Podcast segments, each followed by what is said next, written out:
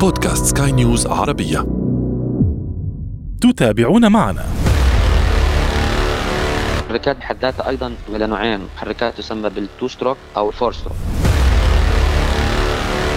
إذا وجد أي اختلاف في اللون في جسم القارب من تحت ممكن يكون علامة إنه القارب هذا كان مكسور وتم تصليحه. في أنواع مختلفة من ال anti معظم ال anti المستخدم حاليا هو soft anti يعني هذا لازم يضل القارب في الماء. ففي أسلوب معين لإخراج القارب أو ابقائه خارج الماء لفترة طويلة. بيتم تفريغ المحرك من البنزين والأنابيب الموصلة للبنزين للمحرك بيتم تفريغها من البنزين حتى أنها ما تتآكل وما يتكربن المحرك من الداخل. محركات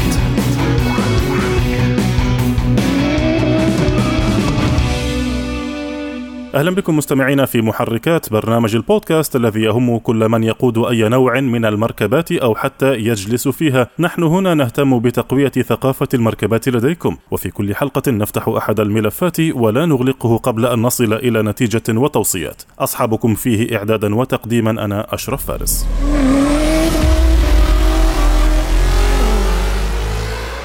هناك من محركات القوارب ما يشرب الزيت كما يشرب البنزين وعكس محركات السيارات فلا تحتاج هذه الأخيرة لفتح الغطاء للتهوية لأنها في ذلك الحال ستشرب ماء بدل الهواء. إذا العناية بالقوارب ميكانيكيا هو موضوع حلقتنا لهذا اليوم. محركات.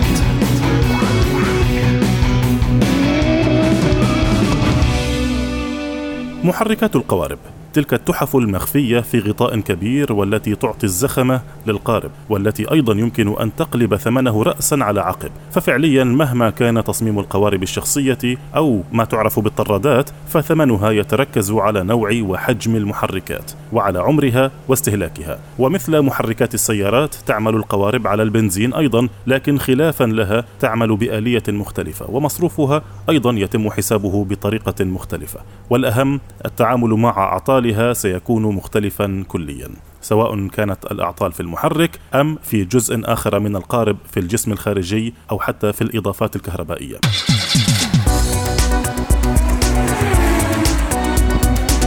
إذا لإزالة الغمامة عن هذا الموضوع دعونا نستضيف معنا مختصا ليجيبنا عن الأسئلة التي تتوارد في أذهانكم. ينضم إلينا اليوم السيد مصطفى عابد مالك أحد قوارب الصيد والنزهة. أهلا بك مصطفى. أهلا فيك أستاذ أشرف ويسعد صباحك وصباح المستمعين. وشكرا للاستضافة ولاتاحه الفرصة لي للتحدث عن هذا الموضوع. شكرا لك. دعنا الآن ننتقل إلى موضوع الحلقة. القوارب الكثير من الناس يعتقدون بأن القوارب متشابهة. في الأشكال والأنواع يعني عندما أنظر أنا كشخص آه، ليس متمرسا أنظر إلى البحر وأنظر إلى تلك القوارب التي تسير أي شخص لا يعرف بها قد يعتقد بأنها مختلفة فقط في الشكل ولكن ميكانيكيا هي تسير بآلية واحدة. دعنا يعني نب- نبدأ من هذه النقطة، ما هي أبرز أنواع القوارب المتعارف عليها؟ آه، في أنواع قوارب مختلفة يعني هي سواء من أنواع المحركات المستخدمة اطوال القوارب أو حتى المواد اللي تصنع منها هذه القوارب. فعندك مثلا على سبيل المثال من المواد اللي تصنع منها القوارب في قوارب خشبية في قوارب آه، مصنوعة من الألياف الزجاجية أو معروف بالفايبر جلاس. في قوارب آه، مطاطية أو بلاستيكية. ولكل واحدة منهم يعني كل آه، قارب له استخدام معين في بيئة معينة. طيب أب... يصلح لهذه البيئة أفضل من غيرها. طيب ابدأ معي بأبرز أنواع القوارب المتعارف عليها وكل نوع، متى متى أستخدم أنا قارب مطاطي، متى أستخدم قارب من الفايبر جلاس، متى أستخدم قاربا خشبيا بما أنه ما زال ينتج؟ نعم. هلا أكثر القوارب المستخدمة حاليا خصوصا في في الإمارات ومنطقة الخليج هي القوارب المصنوعة من الفايبر جلاس. ولكن هذا لا يعني أنه القوارب الخشبية اندثرت أو انتهت وبطل لها استخدام. بالعكس يعني عندك مثلا المحامل الكبيرة هي مصنوعة من الخشب المدعوم بال أو المقوى بالفايبر جلاس أو مم. الألياف الزجاجية. المحامل آه، جمع نعم، محمل المحامل الكبيرة نعم. نعم. آه، في عندك القوارب الشراعية القوارب الشراعية ما زالت يعني بيستخدموا فيها الخشب. آه، في عندك قوارب التجديف وهذه تقريبا قوارب التجديف قوارب التجديف شبه اندثرت وأصبحت آه، زي ما تقول رياضة تراثية آه، إلها مسابقاتها وإلها بطولاتها. بس كاستخدام للقوارب التجديف يعني قد تكون اندثرت لأنه القوارب هي ما زالت موجودة في ألعاب ألعاب ألعاب القوى عالميا لكن نعم. ليس هذا موضوعنا. للمسابقات. آه نعم. للمسابقات وليس للاستخدام. نعم. لأنه القوارب المجهزة بالمحركات يعني أنهت موضوع قوارب التجديف هذا. ولكن القوارب الخشبية ما زال لها استعمال زي ما أشرت سابقا. في المحامل في القوارب الشراعيه وفي بعض الدول أيضا ما زالت تعتبر القوارب الخشبية كنوع من التراث وبيحاولوا استخدام القوارب الخشبية يعني حتى لا تندثر هذا هذا التراث. طيب آه، بالنسبة للمحركات ما ما أنواع المحركات التي آه، تعمل بها هذه القوارب؟ نعم، أنواع المحركات أيضا مختلف، محركات القوارب يمكن تقسيمها إلى عدة آه، تقسيمات، في مثلا قوارب اللي هي بتكون ال outboard أو ال inboard هذا يعتبر واحدة من تقسيم المحركات في على حسب الوقود المستخدم في المحرك في محركات تعمل بالبنزين في محركات تعمل بالديزل في محركات تعمل بالطاقة النووية في مثلا بعض القطع الحربية أو الغواصات وفي قوارب تعمل بالغاز توربين أو اللي هي المحركات اللي تعمل بالبنزين مدعمة بالتوربين آه، أو التوربو المعروف باسم التوربو. شاحن التوربيني؟ نعم. نعم الشواحن التوربينية شكرا. وفي محركات الحديثة كمان اللي هي بتعمل بالطاقة الكهربائية وهذا مجال واعد ما زال قيد التطوير أيضا. طيب المحركات دعني أركز على القوارب ذات الاستخدام الشخصي.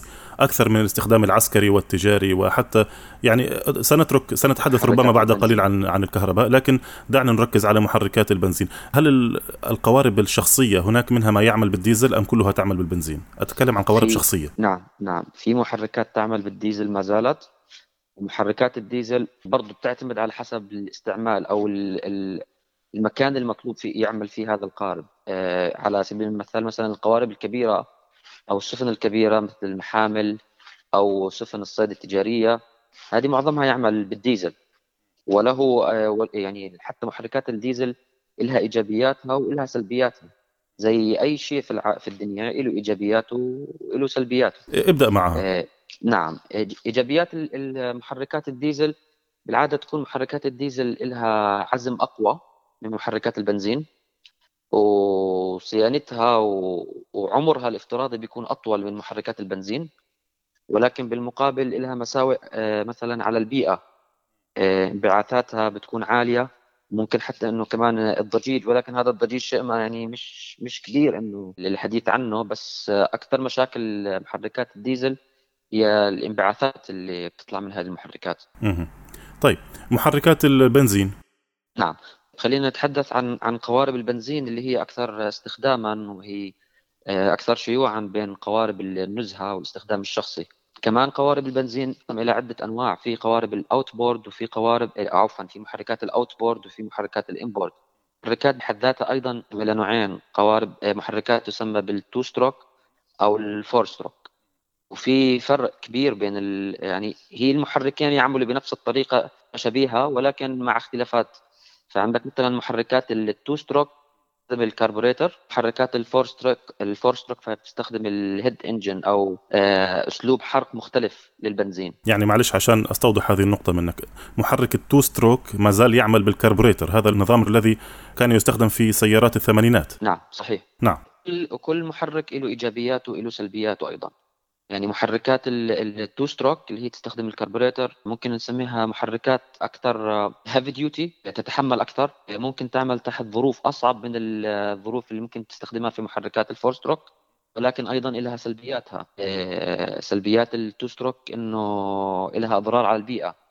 إنه لازم استخدام البنز... الزيت زيت المحرك يخلط مع البنزين ويذهب إلى غرفة احتراق المحرك. آه على خلاف ال four stroke بنزين والزيت بيكونوا مخت... منفصلين عن بعض كليا. يعني في دوره للزيت؟ حتى استفهم منك النقطة. محركات ال two stroke يتم خلط الزيت مع البنزين في نفس المستوعب. نعم. نعم. صحيح. لأنه محركات ال two stroke ما إلها container آه، للزيت. الزيت ما مش مش قاعد في مكان معين في المحرك. الزيت يخلط مع البنزين والاثنين الزيت والبنزين بيذهبوا لغرفة الاحتراق. زيت يحترق يعمل ك lubricant للأجزاء الداخلية للمحرك. إنما محركات ال four stroke الزيت والبنزين منفصلين. تمام. في في مخزن للزيت على تبريد الزيت وتقليل الاحتكاك. آه، أما خط البنزين فهو خط منفصل كليا يذهب مباشرة غرفه الاحتراق مع مع مزيج من الهواء. طيب جيد. انت ذكرت منذ قليل موضوع المحركات ال inboard وال outboard. ما معنى ذلك؟ محركات ال inboard وال outboard على حسب مكان المحرك. في بعض المحركات بتكون ظاهرة للعين وهي خارج القارب على سطح القارب إن صح التعبير. محركات ال inboard اللي هي بتكون داخل القارب بتكون بالأغلب مبنية داخل القارب في غرفة معينة داخل القارب سواء كان كان قارب صغير أو حتى يخت. ومعظم اليخوت الكبيرة يعني بيستخدموا هي قوارب ال inboard لأنه قوارب ال inboard برضه في إيجابيات وفي سلبيات لكل واحد منهم. آه، قوارب ال outboard أسهل في الصيانة. قوارب ال inboard بتعطيك power أكثر يعني في عندك بعض اليخوت قد يصل قوة المحركات الداخلية فيها لحوالي 90 ألف حصان. 90 ألف حصان. نعم 90 ألف حصان. المحرك القو... اليخوت الكبيرة تستخدم آه، محركات كبيرة عشان تحرك اليخوت. هذه صعب أنك تحصل على القوة هذه من محركات ال outboard. أتذكر أكبر آه، محرك أو أكبر قارب شفته محركات ال outboard كانت في رحلة خارج الدولة. كانت شبه عبارة يعني كان قارب كبير وكانوا بيستخدموا 10 محركات outboard كل محرك 250 حصان. يعني مجموع المحركات كان 2500 حصان. أنا ذهلت صراحة لما شفت ال setup هذا. كنت كطفل سعيد إنه 2500 حصان. تركت مقعدي وذهبت جنب المحركات أستمتع بصوت المحركات وقوة المحركات جميل طيب نعم. نرجع لموضوع المحركات لأن موضوعنا في الحلقة هذه ميكانيكي تحديدا ال two stroke وال four stroke بما أنك ذكرتهم كأبرز نوعين للمحركات المستخدمة آه، على الصعيد الشخصي آه، كيف أقوم بالصيانة الدورية لكل منهما؟ يعني قوارب المحركات ال outboard وال inboard على حد سواء ومحركات ال two stroke وال four stroke شبيهة بمحركات السيارات لتبسيط الموضوع محركات السيارات ومحركات القوارب تحتاج إلى صيانة دورية. وأفضل أسلوب لصيانة المحركات هو الرجوع للمصنع نفسه. المصنع راح يحكي لك إنه والله هاي الماكينة هذا المحرك صيانة كل عدد معين من الساعات وشو هي المواد المطلوب تغييرها شو هي القطعة المطلوب صيانتها. كل قوارب لها دوري صيانة دورية سواء صيانة minor service أو major service صيانة صغيرة أو صيانة كبيرة صح التعبير. كلها بيعتمد على نوع المحرك ومصنع المحرك اللي هو أدرى بالمحرك اللي صنعه وأفضل أوقات لصيانته يعني وما هو المطلوب في صيانته. يعني يعني صيانة المحركات القوارب تشبه آه، صيانة محركات السيارات يعني هي موضوع تبديل service زيت وماء أم ماذا؟ لحد كبير نعم. في في قطع في قطع مختلفة. يعني أيضا محركات القوارب بشكل عام آه، هي نفسها محركات السيارات ولكن مع بعض التعديلات عليها. النهاية عبارة عن engine block و cylinder head أو كربوريتر وغرفة احتراق وبنزين و mixture بنزين وهواء عم بفوت على غرفة الاحتراق. النهاية عبارة عن محرك جدا بمحرك السيارات ولكن مع بعض الاختلافات. مثلا ممكن نص... آه نذكر بعض الاختلافات في محركات القوارب. محركات القوارب بتختلف في أسلوب التبريد. محركات السيارات بتستخدم اللي هو المعروف بالريديتر أو المبردة السيارة اللي هي مجموعة من الأنابيب. بتمشي فيها المي بتبرد المي بتفوت على الماكينة. بتبرد ال engine block وبتعود الدورة وهكذا. المحركات البحرية الموضوع مختلف. تستخدم مية البحر أو النهر كان اللي هو موجود في المحرك وبتفوت على غرف الاحتراق بتبرد المحرك وبترجع بتطلع مرة ثانية فآلية التبريد شوية مختلفة بين السيارات والقوارب. بالقوارب في هناك مضخة ماء بتعمل على سحب المي من البحر تمريرها خلال المحرك ثم إخراجها وهكذا آه، بيتم عملية تبريد المحرك. أنا هنا توارد إلي سؤال. إذا كان المحرك يسحب الماء من الماء المستخدم فيه آه، هنا أستشف أن هناك فرق بين محركات قوارب البحر وقوارب النهر. يعني أعتقد أن آه، مياه البحر المالحة تحتاج لمعالجة معينة أليس كذلك؟ نعم صحيح. نعم صحيح 100% هلأ محركات اللي بتعمل في البحر أو المياه المالحة بتتطلب صيانة أكثر من المحركات اللي بتعمل في المياه العذبة سواء أنهار أو بحيرات. وبما إنه إحنا هون في منطقة الخليج وبالإمارات تحديدا المحركات كلها تعمل في المياه المالحة. مشكلة مياه المالحة بالنسبة للمحركات المحرك هذا بالنهاية مصنوع من من حديد ومن ألمنيوم. مية البحر هاي مي مالحة. كيف بدك أنت توفق بين المي المالحة والحديد. أكيد راح يتكون عندك صدى. آه، فعشان إنه يمنع الصدى من حدوث المحرك قطعة تستخدم وهي قطعة تبديلية يعني استهلاكية. يجب تغييرها كل فترة وفترة. أيضا هي من القطع اللي لازم الواحد يغيرها خلال عمليات السيرفس هي تسمى نعم هي تسمى بالزنك أنود. هي قطع عبارة عن ألواح من مادة الزنك. بتتكلس وبتذوب مع المي المالحة تتفاعل مع مع ملوحة الماء اللي داخله على المحرك بحيث إنه الملوحة هاي ما تأثر على على الحديد. المحرك نفسه فبتذوب القطع الزنك هذه وبيتم استبدالها بقطع جديدة. قطع الزنك هذه موجودة في سواء في الجير تبع المحرك آه، أو المحرك نفسه. في عدة قطع من الزنك يعني ممكن يوصل عددها إلى 16 أو 20 قطعة زنك وهذه كلها قطع استهلاكية. يجب تبديلها للحفاظ على عمر المحرك. هو اللي بيفرق بين محرك ومحرك آخر. يعني أنت ممكن تلاقي محرك عمره مثلا 10 سنوات يعمل بكفاءة أفضل من محرك عمره ثلاث أو أربع سنوات تمت الصيانة بالشكل المطلوب وفقا للمعايير والمتطلبات من المصنع أكيد راح يعيش المحرك ويعطيك كفاءة ويعطيك أداء عالي من المحرك اللي صاحب المحرك مش عم بيهتم فيه ولا عم بيصونه صيانة دورية. طيب أنا كنت سأسألك عن الأعطال لكن أنت فتحت في بالي سؤال مختلف. إذا أنا كنت سأتجه لشراء قارب مستعمل ليس جديدا كيف أفحص المحرك؟ يعني في يعني الموضوع برأيي مختلف نوعا ما عن السيارات. آه، في السيارات هناك عداد مكتوب هناك آه، يعني أمور واضحة هناك وكالة تسألها.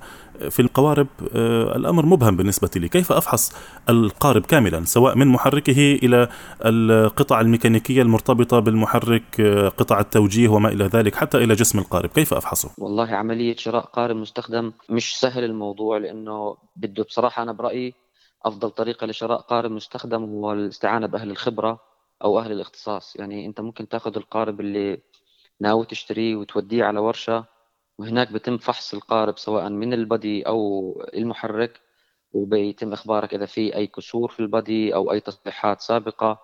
وأيضا بيتم إخبارك بحالة المحرك سواء عدد الساعات الصيانات الدورية الوضع العام للمحرك.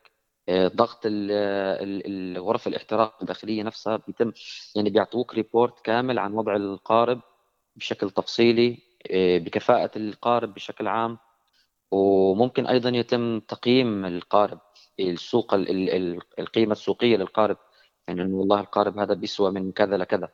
فللناس اللي هي ما عندها خبرة في هاي المواضيع أو مش متمرسة آه، أنا برأيي أفضل طريقة هي الاستعانة بأهل الخبرة والاختصاص. طيب الآن يعني نعم. أنت تحدثت عن فحص القارب عند عند فني مختص لكن يعني لا يعقل أنا أن أذهب بكل قارب سوف أعتزم شراؤه إلى فني مختص وقد يكون هذا الفني ليس موجودا حتى على آه، قرب البحر قد يحتاج الأمر إلى نقل القارب آه، بأداة للنقل يعني كيف أفحص القارب بنفسي؟ أنا أريد شراء القارب يعني أريد أن أعطي على الأقل نظرة أولية في القارب بعدها لأعرف إذا كان يستحق الفحص عند مختص أم لا. نعم نعم. لا القارب سواء كان البادي أو المحرك هما قسمين أساسيين البادي والمحرك. البادي يعني كل ما يكون عمره أحدث يعني سنة الصنع تبعته آه، جديدة أو قارب جديد موديل جديد فبالتأكيد راح يكون وضعه أحسن من قارب عمره مثلا 10 أو 15 سنة. بتقارن قارب عمره سنتين أو ثلاثة بقارب عمره 10 أو 15 سنة أكيد راح يكون في في فرق. فكل ما يكون الموديل البادي أحدث كل ما المفروض إنه يكون وضعه أفضل.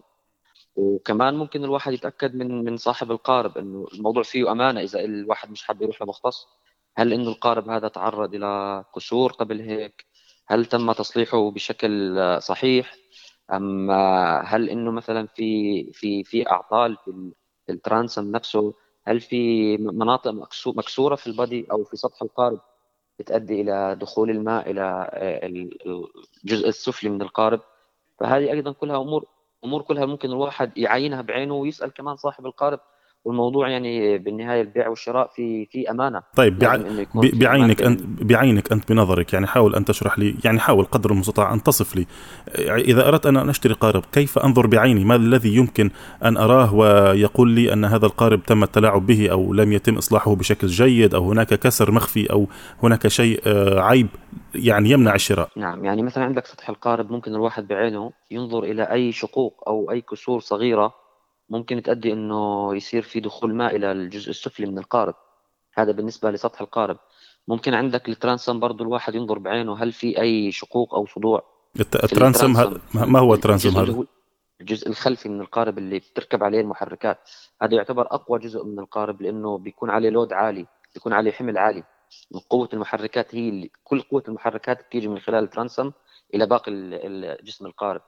فملاحظة أي شقوق أو أي كسور أو أي اختلاف حتى في الصبغ إنه والله آه في هون المنطقة هذه مبين عليها أنها تم تصليحها مسبقا وصبغها مرة أخرى.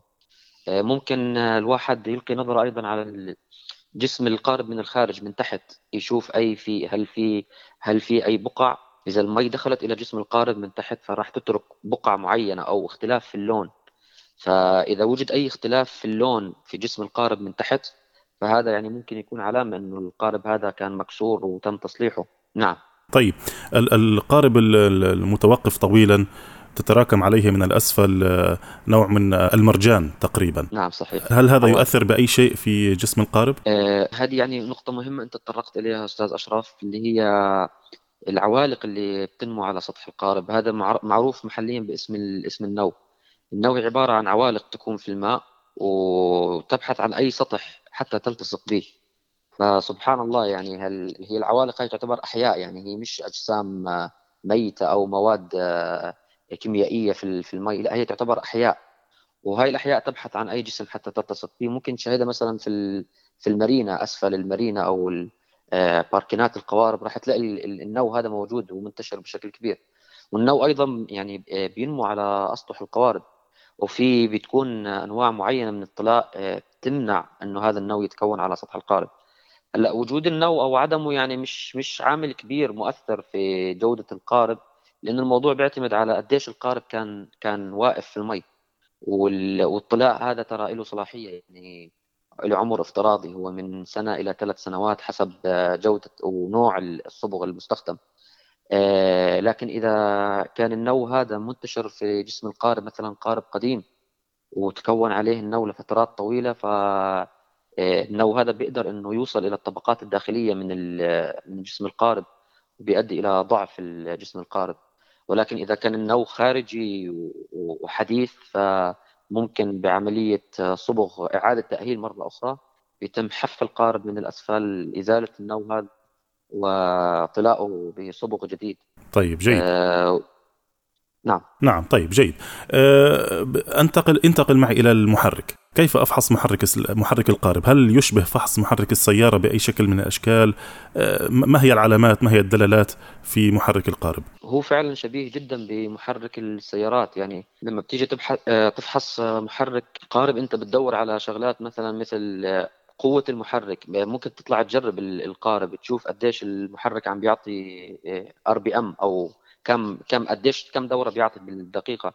في بعض المحركات بتكون قوة المحرك مش أو أداء المحرك مش بالأداء المطلوب. يعني ما بيرتفع أكثر من خلينا نقول مثلا 4000 RPM أو 4500 علما إنه المحرك القوي المفروض يوصل إلى 5500 و 6000 RPM. فممكن من خلال التجربة أنت تعرف يعني تاخذ فكرة عن المحرك. ممكن من صوت المحرك المحرك الجيد المفروض يكون صوته ناعم ما في أصوات وما في ضجيج وعالي. آه، حركة المحرك إذا المحرك آه، بيرتجف أو في رجفة مش طبيعية فهذا علامة إنه في مشكلة في غرف الاحتراق الداخلية ممكن في سلندر مش شغال. على موضوع الرجفه حتى نوضح نقطة للمستمعين.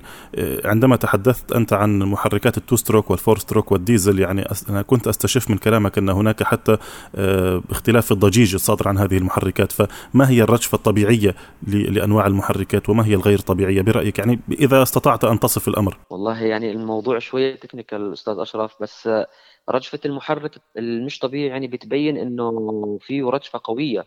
يعني بتكون هاي الرجفة مش من يعني بتكون الرجفة جاية من إنه في سلندر مش شغال أو في misfiring عم بيصير. يعني المحرك مش شغال بأداء صحيح مش شغال بشكل 100% آه، يعني بشكل متناغم بين السلندرات اللي هو يعطيك الأداء الثابت. إذا في سلندر مش شغال أو في misfiring عم بيصير في في المحرك فراح تلاقي إنه في رجفة مش طبيعية صارت في المحرك. شبيهة بمحركات السيارات. انت لما تشوف محرك سيارة نظيف بتشوفه ناعم أداؤه ثابت آه، بيعطيك RPM عالي. بينما المحرك الضعيف راح تلاقي في رجفة مش طبيعية في power في power في قوة ضايعة من المحرك. فهذه يعني من من من العين ممكن الواحد يلاحظها. مم. بالعين يعني تكون الرجفة. تكون واضحة حتى شكلا. نعم. نعم هذه يعني هذه الأمور الواضحة اللي هي ممكن الواحد من خلال الملاحظة إنه ينتبه لها.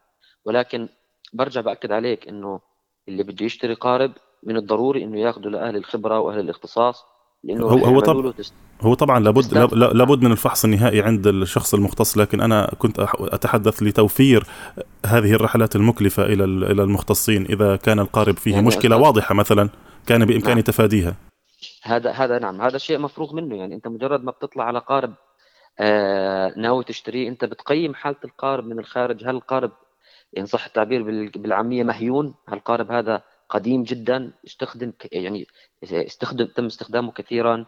أم إنه قارب نظيف جديد آه، محركاته ناعمة أداؤه جيد. آه، طلعت عملت فيه تست تست يعني في البحر. شفت إنه أداء المحركات قوية. آه هذا القارب أنا ممكن أكمل معه بالتستنج وأخذه للمختص.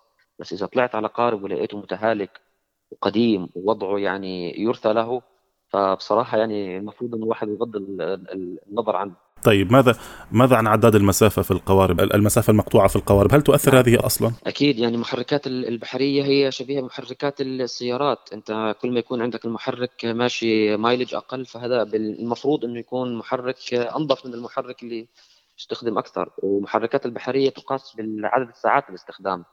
يعني أنا إذا بدي أشبه لك عدد استخدام الساعات البحرية ممكن نقول كل 100 ساعة بحرية تساوي 10000 كيلومتر بالسيارات الشوارع. فيعني مثلا يقول لك القارب هذا عليه مثلا 400 ساعة ممكن تقول إنه شبيه لسيارة مستخدمة 40000 والله القارب هذا عليه 1000 ساعة يعني شبيهة بسيارة مستخدمة 100000 وهكذا. نعم جيد. أه، انتقل معي إلى موضوع الأعطال. ما هي أبرز الأعطال التي يمكن أن تظهر لك في عرض البحر أو أه، قبل الخروج أه، إلى عرض البحر قبل الانطلاق في القارب؟ يعني ما هي دلالات الأعطال وما هي الأعطال؟ نعم. والله أعطال المحركات اللي ممكن الواحد يتعرض لها في البحر مختلفة أو الأعطال بشكل عام الواحد ممكن يتعرض لها في عرض البحر مختلفة. وفي نقطة أنا حاب أنوه لها أن الموضوع في القوارب شوي مختلف عن موضوع السيارات والهوايات الأخرى الواحد ممكن يمارسها على الأرض على اليابس. لأنه أنت في البحر بالنهاية بتكون في عرض البحر والموضوع فيه سيفتي وفيه أمان. فإذا أنت مش جاهز أو قاربك مش جاهز للإبحار أنا برأيي أفضل أفضل شيء الواحد ممكن يعمله إنه يلغي الرحلة وما يطلع حتى إنه يتأكد إنه قاربه فعلا جاهز للإبحار. أما عن أنواع المشاكل الواحد ممكن يتعرض لها في مشاكل فجائيه ان صح؟ التعبير في عرض البحر فهي مختلفة. يعني ممكن مثلا آه، الواحد يواجه ارتفاع حرارة مفاجئ في المحرك. وهذا هذا يعني بيعرف إنه في ارتفاع حرارة بالمحرك من العدادات الموجودة في على سطح القارب. كل محرك له سنسورات آه، بتحكي لك أو بتدلك على وضع المحرك. وفي beeps ممكن إن صح التعبير أو رنات أو أصوات نعم تخرجها العدادات تقول لك شو هي المشكلة. يعني إذا صار مثلا في عندك مشكلة في في ال fire misfiring عندك في نوع معين من الإنذار صوت البيبس اللي بتطلع عندك ارتفاع حرارة بيبس مختلفة ممكن يطلع عندك في محرك إنه انجن عندك نقص في في الزيت. فكل الأمور هذه أنت ممكن تلاحظها عندك من من عدادات هل هل لها هذه الأعطال هل لها دلالات مسبقة؟ هل يمكن أن أعرفها مسبقا كما يعني في السيارة يمكن أن أتوقع هذه الأعطال قبل حدوثها نعم. في في القوارب كيف يعني يمكن أن يكون الأمر؟ نعم يعني أنت إذا مثلا بتحافظ على الصيانة الدورية للمحرك ومحافظ على أداء المحرك وبتعمل له المتطلبات اللي هي مثلا عندك ال flushing وتنظيف المحرك وتبديل الزيت بشكل منتظم فأنت يعني شغال بطريقة صحيحة ولكن إذا واجهت ظروف طارئة في البحر فهذا يعني صعب التوقع فيه. وبالنهاية هذا يعني لا أحد يعلم الغيب إلا الله. آه بس نعم. أكمل تفضل. نعم. نعم. آه في عندك مثلا غير ارتفاع الحرارة في البحر؟ ممكن الواحد يفاجئ يتفاجئ بفقدان آه قوة المحرك إنه والله المحرك مش عم بيرتفع عن RPM معين يعني عم عم بيطلع مش راضي يطلع عن ال 2500 RPM فمعناته في مشكلة بالغرف الاحتراق في المحرك في سلندرات مش شغالة. آه، وفي مش مشاكل أخرى. يعني كل مشكلة لها أسلوب للمعالجة. يعني ارتفاع حرارة المحرك مثلا إذا صار مع الواحد في عرض البحر ارتفاع مفاجئ في حرارة المحرك هو أفضل شيء إنه يتوقف خلي المحرك يبرد وتدريجيا يبدأ يرجع إلى ال إلى ال إلى, ال إلى الشط. وكل فترة وفترة يعطي بريك للمحرك حتى إنه تنخفض درجة حرارته. مش المفروض ابدا إن الواحد يتم ماشي بمحرك مرتفع حرارته لأنه هذا راح يؤدي إلى كسور ومشاكل مضاعفة لاحقا في المحرك. إيه، فقدان قوة المحرك أنا مثلا مرة من المرات واجهت مشكلة من فقدان قوة المحرك والموضوع مش مخيف جدا. يعني أنت ممكن مجرد ما لاحظت إنه في أداء مش مضبوط في القارب بشكل عام ممكن تدريجيا تبدأ ترجع إلى إلى إلى الشاطئ. إيه، وهناك كمان بس توصل للشاطئ ممكن تتعامل مع مع الموضوع من خلال مختصين وخلال خبراء وميكانيكية تصليح. في مثلا مشكله ممكن الواحد يواجهها في الكهرباء آه، يعني يعني ممكن ممكن أنت تكون خارج في رحلة والأمور طيبة وفجأة تلاقي إنه محرك المحركات آه، آه، انطفأت يعني مش عم تشتغل المحرك كليا. ففي الحالة هذه يا إما إنه بتعتمد إنك ترجع على المحرك الآخر إن كان عندك محركين في القارب أو في الحالة هذه ما لك إلا إنه تتصل بالجهات الأمنية اللي هم خفر السواحل.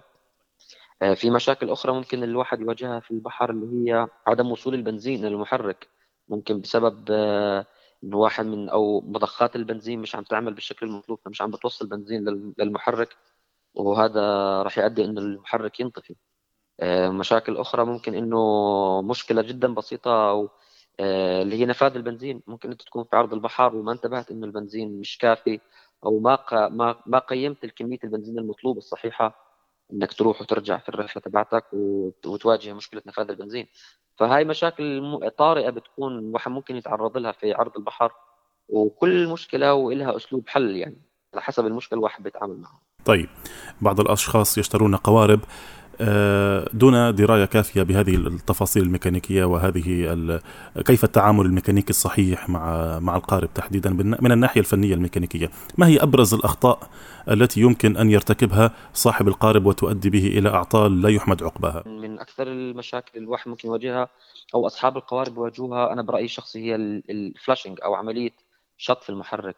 يجب على صاحب القارب بعد كل استخدام في البحر المياه المالحة إنه يتم شطف المياه المالحة بماء حلوة حتى إنه يخرج الملح من المحرك ويحافظ على آه، طول عمر المحرك. آه، الصيانة الدورية مهمة جدا للقارب. الواحد مش المفروض يستهين بالمواعيد المفروض الواحد يعمل لها سواء ال major service أو ال service العادي. آه، في من الأخطاء كمان إنه ال anti-fouling ال anti-fouling هذا لازم لازم يتم صبغ القارب بشكل دوري سواء على حسب عمر الطلاء سواء سنة سنتين ثلاثة. لأنه هذا بيأثر على على body القارب وبيأثر على العمر الافتراضي آه، للقارب. آه، في عندك آه، نظافة الوقود. الوقود البنزين في القارب ممكن إنه يكون في leak في التانك أو يكون في عملية تسريب للماء المالح وتوصل للبنزين في التانك. هذا راح يأثر وراح يدمر المحرك إذا الواحد ما انتبه على جودة البنزين الواصلة. في خطأ كمان شائع جدا عند أصحاب القوارب. اللي هو ال anti-fouling في أنواع مختلفة من ال anti-fouling معظم ال anti-fouling المستخدم حاليا هو soft anti-fouling يعني هذا ال anti-fouling لازم يضل القارب في الماء إذا خرج القارب خارج الماء وتم وضله في الشمس لفترة طويلة أسبوع 10 أيام راح يفقد الطلاء جودته وراح تقريبا أنت هيك بتكون دمرت الطلاء. فهذا خطأ شائع جدا بين أصحاب القوارب إنه يكون عنده anti soft anti-fouling وبيطلع قاربه برا الماء. فبيخرب ال anti-fouling بيضطر في الحالة هذه إنه يرجع يعمل طلاء جديد و anti-fouling جديد. معلش آخر نقطة لم تكن واضحة لي تماما.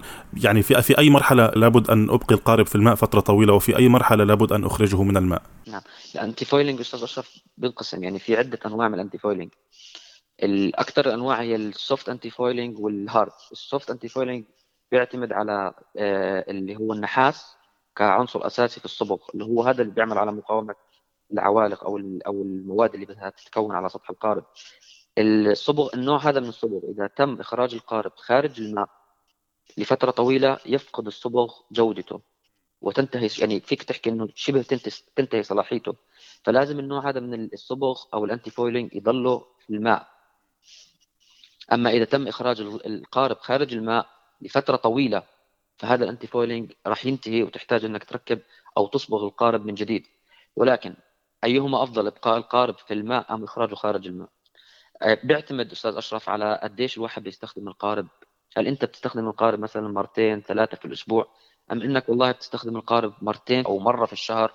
يعني على حسب الفترة اللي أنت بتستخدم تكرار الرحلات البحرية تبعتك. إذا راح تستخدم القارب بشكل دوري فمن الأفضل إنك تخليه في الماء. أما إذا راح تستخدمه فترات يعني قليلا على فترات متباعدة فمن الأفضل إنك تخرجه خارج الماء وفي أسلوب معين لإخراج القارب من الم... يعني خارج المي إنك تحطه في باركينج خارج الماء. بيتم تفريغ المحرك من البنزين والأنابيب الموصلة للبنزين للمحرك بيتم تفريغها من البنزين حتى أنها ما تتآكل وما وما وما تتكربن المحرك من الداخل. ففي أسلوب معين لإخراج القارب أو ابقائه خارج الماء لفترة طويلة. جميل جميل جدا، أنا أشكرك على هذه المعلومات الكثيرة والوافية يعني افدتنا فعلا آه، أستاذ مصطفى في هذا الموضوع، لكن للأسف الوقت قد أزف ولكن الآن أنت شجعتني على شراء قارب. شكرا آه، جزيلا لك السيد مصطفى عابد مالك أحد قوارب الصيد والنزهة. أنا أشكرك أشكرك شكر جزيل أستاذ أشرف وشكرا على الاستضافة مرة أخرى ويسعد صباحك وصباح المسلمين. محركات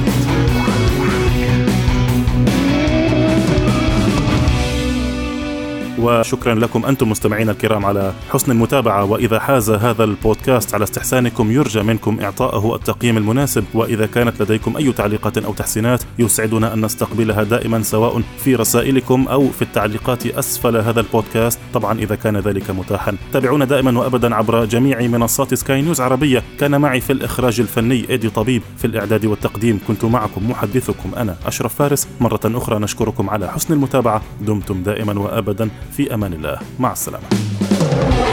محركات